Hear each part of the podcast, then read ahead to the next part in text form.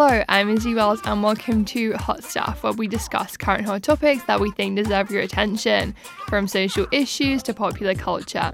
We'll be keeping you up to date on relevant and unique time related content every Tuesday. Today's guest on Hot Stuff is Filipino youth activist Julia Mariano.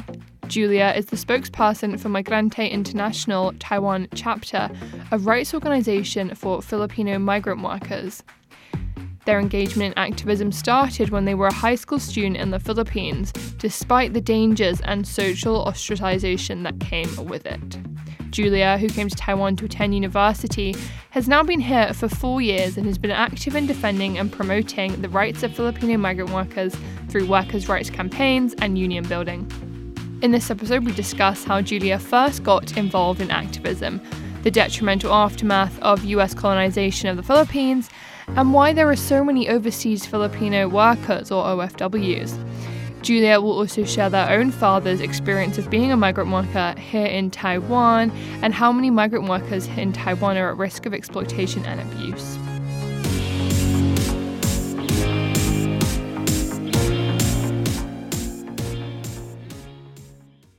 Welcome to Hot Stuff, Julia. Thank you so much for being on the show. Thank you for having me. You are very involved fighting for the rights of Filipino migrant workers here in Taiwan, but I want to first of all talk about how you first got involved in activism. What's your first memory of being involved in activism in the Philippines? So, in the Philippines, we have what we call like senior high school. So, the last two years of high school, um, I moved to um, this bigger university. Um, it was a Catholic university, and my friends and I were just hanging out at the park of that university. I think we were actually reading the Bible, if I remember correctly. Okay. and so we were just sitting in the park and reading, and um, three other students came up to us and introduced themselves as uh, members of Anak Bayan, and they asked if it was all right to discuss um, the current um, political issues um, and the current like school issues with us, um, and we said yes. And at the time, um, it was about tuition fee increase. So in the Philippines, um, there are more private schools than there are public schools. So a lot of people go to private uni- private schools, and these private schools usually increase their tuition every year by between five to ten percent. So these students were um, telling us about the current issue that was going to happen, about how the school was planning to increase tuition. And once tuition increases, there's always going to be students that won't be able to afford. So it displaces more and more students each year. Um, so it's a big burden on the students. And so they were discussing that. And on top of that, it was because it was 2018, um, martial law had um, been declared for months then, uh, martial law in Mindanao. So they were also um, telling us about the situation in Mindanao. And um, where I'm from in the Philippines, that university was in Manila.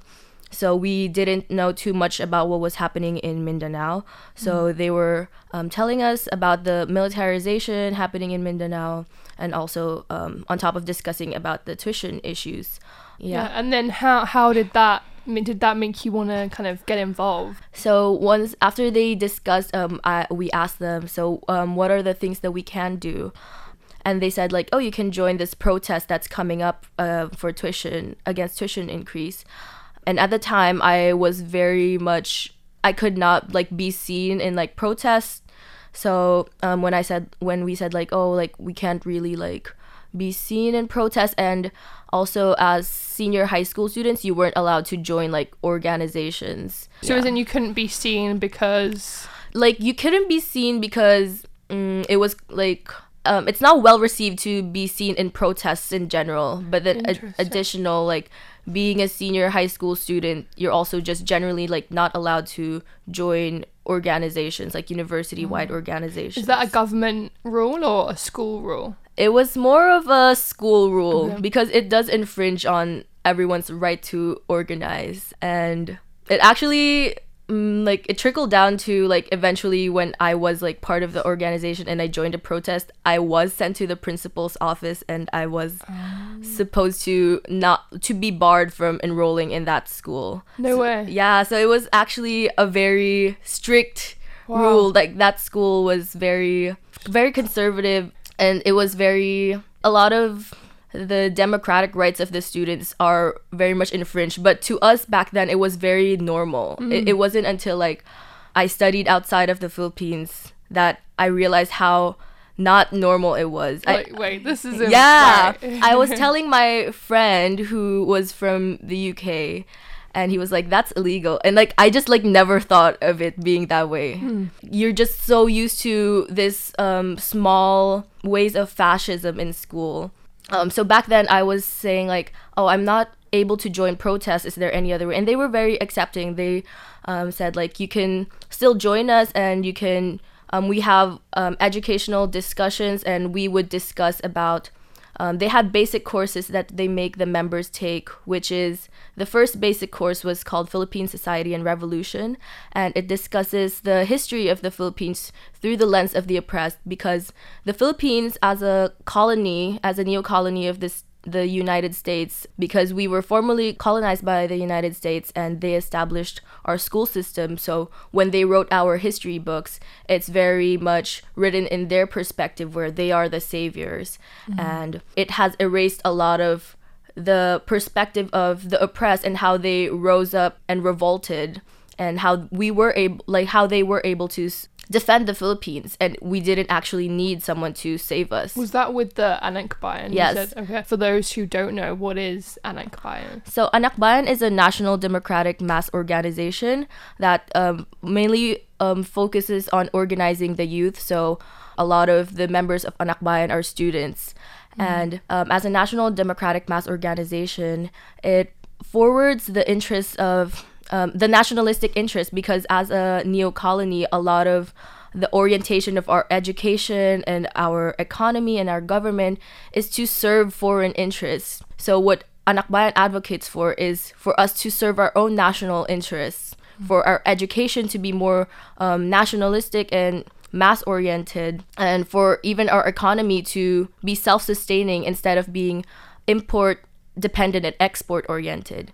And democratic mass organization meaning it pursues, it pushes for the interests of the masses, and the Filipino masses are largely comprised of farmers and workers but they are the most neglected in the society. So, Anak Bayan, as an organization that is for the youth, um, it directly links to the farmers and workers. So, a lot of what we do as well is to integrate with the farmers and workers and learn about the problems of the basic masses who are the backbone of the society. So, we believe in the strength and unity between students, farmers, and workers in pursuing pursuing change that is genuinely for the larger part of the population instead of just a few benefiting from the current system. Mm. So you talked about how, you know, that first time when someone came over and kind of introduced those ideas and then getting more involved with that. Mm-hmm. Up until your point in Taiwan, coming to Taiwan, were you then always very involved in this movement?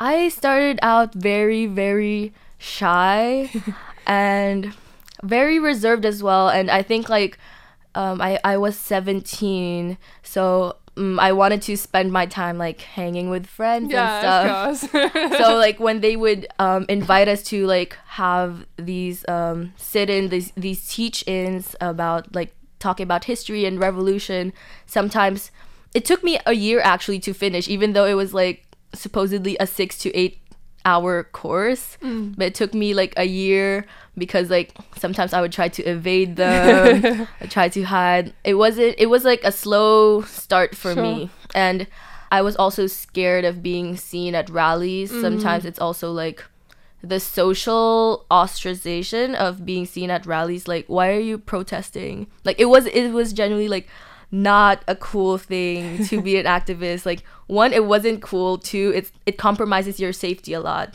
um within our university we have police we have security guards and Is it something that your family would be concerned about?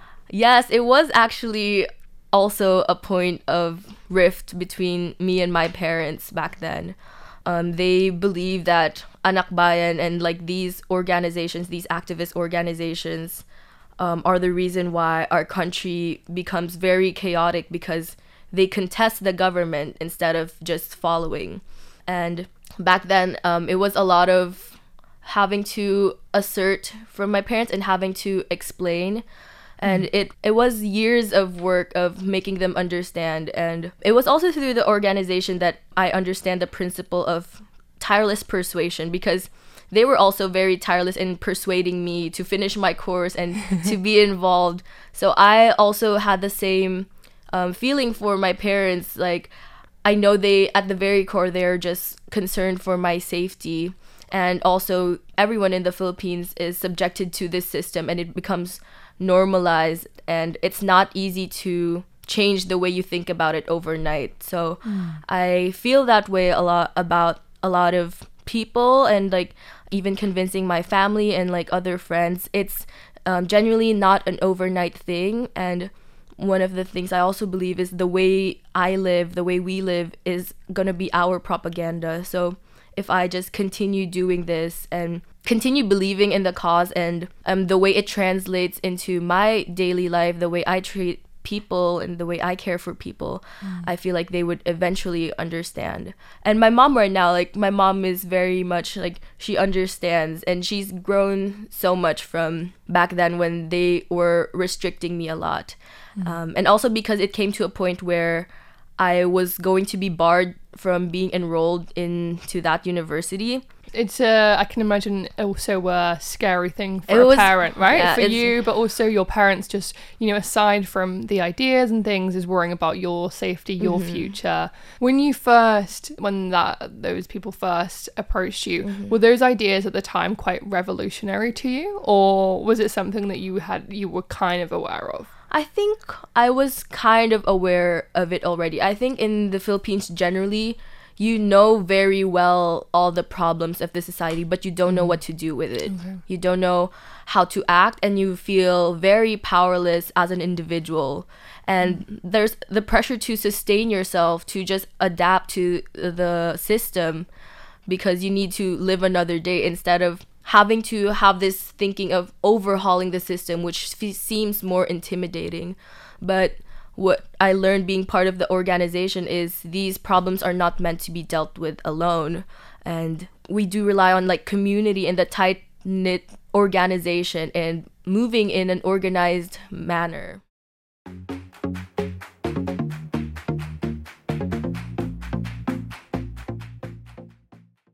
So you've now been in Taiwan for four years and you're the spokesperson for Migrante International Taiwan chapter, which is a rights organization for Filipino migrant workers.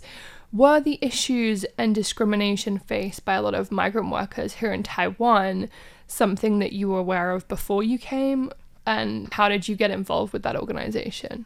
So actually, my dad was a migrant worker in Taiwan. Mm. So from when I was very young, um, I could remember my dad having to leave frequently, and I didn't um, get to spend a lot of time with him. So I would always look forward to him coming home. And also, my aunts and uncles, they also worked in Taiwan as factory workers. Um, I think it was for computers because they were describing like doing like the motherboard um, and stuff. Um, but uh, my dad was one of the luckier ones. His story is actually he worked in Taiwan for a bit as a factory worker so he could save up for medical school. Mm-hmm. And when he had enough to, for medical school, he went back to the Philippines and he finished um, his degree as a doctor. And eventually he came back to Taiwan um, to look for a job as a doctor then. So wow. yeah, so he was still one of the lucky ones. So I I think as a child I only knew the other side of it, which was longing for my parent. Mm. I knew the other side of um, having an overseas Filipino worker. So in the Philippines, we have this OFW phenomenon. We call them overseas Filipino workers, OFWs. So every family in the Philippines has at least one who is an overseas Filipino worker, but it's usually more than one. Worldwide, actually, the the Philippines is the biggest exporter of labor. So everyone has family members always going abroad, and everyone is kind of familiar with that problem. I think as a child, I longed for my dad a lot, and I looked forward to him coming home, and I guess like the toys that I would receive. But I didn't think of the other side of it back then. I didn't think of what he could have been facing um, in Taiwan and the hardships that he would have faced. So, coming to Taiwan myself, this time it's the reverse because my dad's already settled back in the Philippines. So, me c- coming to Taiwan, um, I would experience like homesickness and like being in this nicer and safer environment, but being here alone. So, it kind of is like, I really wish my family was here. Like, you don't ever like stop thinking of them like walking down the grocery aisles i'm like oh like i wish like they were here to like share this with me Mm. so i didn't think of the reverse side and so like on a personal level that was my introduction to it but then back in the philippines when i told my organization that i will be studying abroad i felt a lot of guilt because i know the biggest need is to be in the philippines because everyone's already going outside of the Philippines. So there there is a big need for organizers in the Philippines. So I felt a lot of guilt telling them that. Um, but they were very reassuring. And my friends the other organizers were telling me that no matter where you go in the world actually like there's always a need for organizing. And actually in taiwan as we know there is migrante which is also a national democratic mass organization and it focuses on migrant workers. So you could connect with them once you get there. And i think it was it took me like because i said like I'll, I'll like settle settle in taiwan. Maybe i won't focus on organizing work because school's gonna be really hard. But i think like it was after two months and then i was like this is actually so isolating and it's it was so hard. I couldn't speak chinese back then and nobody also spoke to me in english because most of my classmates were just taiwanese hmm. so I think I was really like longing for community. I thought it would have been a burden, but actually it was being in the organization is also what saved me. And I think it is the same for a lot of people in the community as well, hmm. being able to be linked to other people. So I contacted them. I messaged the Migrante page and um, the first meeting we had was during December. It was 2019 December. It was the yearly migrants rally, um, and it was held during International Migrants Day. So there's a yearly rally during December, and that's where I met the other members of Migrante. And there weren't any other students, so I was just um, the other organizers, my other uh, members were a lot older than me. So um, that was very new to me, and also um, their background and their life situation was very different. But they really like took me in, and it felt like they were my second parents. And Oh. yeah, probably not. They were probably happy to have some like young energy as well. Yeah. right? yeah, and you talked about the OFWs Mm-hmm. there. Is that a lot to do with because of work in the Philippines? Is it Mm. and salaries there are, are, are problematic? Yes. So the salary is very low compared to the rising um, cost of living in the Philippines. And actually, um, this was started and strengthened during the 70s under Ferdinand Marcos um, Sr., the former dictator. And he um, strengthened our ties with the US by tying us to the labor export policy. So from then on, there was this very strong phenomenon of sending out workers. Um, back then, it was nurses that needed to, because America needed a lot of nurses for sustaining their soldiers during World War. So they sourced it from the Philippines because they had already established an American education in the in the Philippines. So it was just like extracting these Americanized Filipinos. So it's very convenient for them to extract a lot of our labor, um, a lot of nurses, carers, um, and manual laborers. So it's been a long-standing phenomenon. And um, Marcos, Ferdinand Marcos, the dictator, his son is actually our current president right now. So the the legacy of still exporting workers instead of mm. resolving the problem within the Philippines through establishing national industries, it still lives on because they still earn the government earns a lot from the remittances. And so because they benefit from that they don't it's not in their interest to bring these workers back home and give them sustainable work and jobs back home Oh, so they don't really see it as an issue that they need to resolve. yes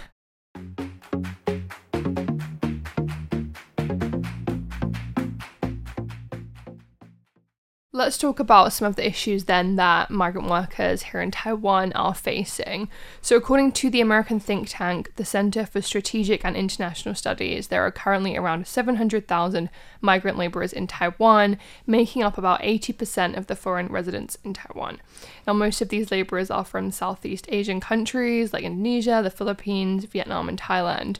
Approximately a quarter million are in domestic care roles, and the remainder work in industries such as agriculture, fishing, and semiconductor factories. Now, when it comes to salaries for foreign live in caregivers here in Taiwan, their salaries are not covered by the Labour Standards Act. Um, it said that their salaries are stipulated in agreement by the signed by the employer and the foreign worker. Now, the Ministry of Labour did announce a salary that needs to be a minimum of 20,000 NTD, which is around 640 USD. But what are some of the issues that arise from those caregivers not being covered by the Labour Standards Act? So I think it was actually during 2022 when they raised it to 20,000 and mm. that was just for the newest newer contracts but when I started in Migrante Taiwan for the longest time it has been 17,000 mm. and before that it was uh, even 15,000 per month. Um, so not being part of the Labor Standards Act for them means that their wage is below minimum. They don't get um, labor labor insurance. Um, they don't have set um, days off. So I think right now it's the standard kind of is that you get two Sundays off if you're lucky. Wow, a month? A month. Two Sundays off a month if you're wow. lucky. There is no boundary between where they work and where they live, so there is no overtime pay. It feels like they're on call 24 7. So, for such a labor intensive kind nature kind of job um, they don't have proper protection and a lot of problems arise from this from the isolation and from there no being no boundaries between their work and their personal life mm-hmm. a lot of them become very vulnerable to abuse and violence in the workplace which is also where they live Let's come on to that actually. Mm-hmm. So, some of these cases of abuse and exploitation have been reported uh, in media. So, I mean, I'll just mention a few, but in November 2022, a couple from Taipei were charged with abusing their Indonesian domestic worker. The worker's medical examination reported that she had pierced eardrums, blurred vision, and cataracts, eye damage, deformed lips, broken teeth, and other injuries. The worker said that the couple had poured hot water in her, scalded her skin, kicked her, took her passport, personal, like really horrific abuse. Um, and there was also another famous case in August 2017. An unarmed Vietnamese migrant worker was shot nine times by a policeman and subsequently died. So, are instances of exploitation and abuse of migrant workers common in Taiwan, would you say?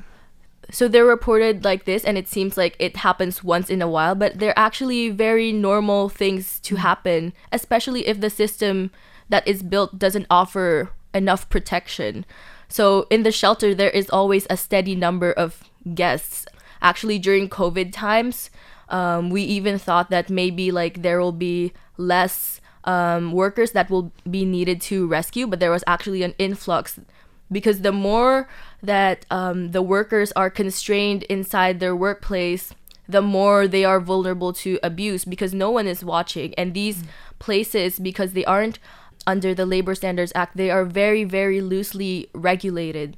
So these um, things are actually not exceptions to the rule. They are the rule because the system itself doesn't offer very strong protection. And so this is the kind of culture that it breeds, a lot of people get away with abusing workers. And it also ties into the phenomenon of runaway workers, which I think in Taiwan there is usually a bad a bad impression for workers who run away. They always think that um, these workers are out to take advantage of these employers, but they're actually always at the disadvantage. The reason they run away is because there is no enough social protection, even when they report to the police even when they report to the brokers or sometimes even when they report to the helplines, these people can be um, not in favor of their interest because they could be like, uh, "Are you sure that you were actually harassed? That that was just an old man." A lot of um, these workers actually have experiences of once they report their experience gets downplayed a lot.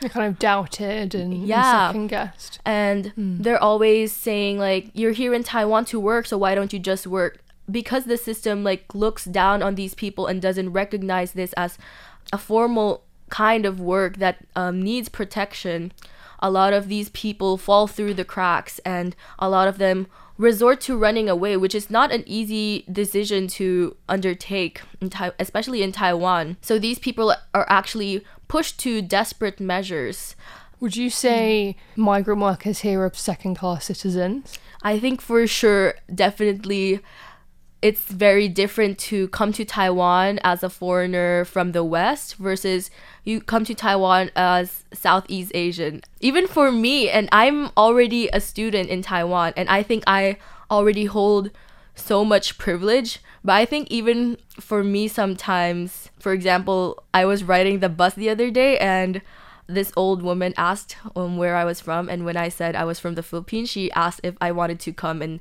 clean her house, if I Oh wanted, my goodness. yeah, if she was saying like it pays really well, and she was like, you have to go down with me in this bus right now. You have to go down with me in this bus, and I was trying to like respectfully decline, saying like I don't have time, but she was like really like pushing. Persistent. yeah. So a lot of stereotypes. So there is a lot of stereotypes for sure, and a lot of maybe even maybe the older generation, um, because they are already so used to the system that is established, they just take it for what it is and don't bother to criticize it and see how it has affected people for generations.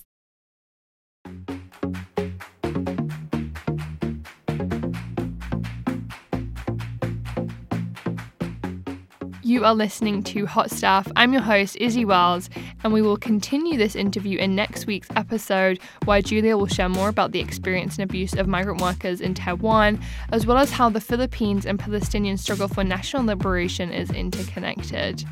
Thank you for listening, and I look forward to seeing you all next week. Bye.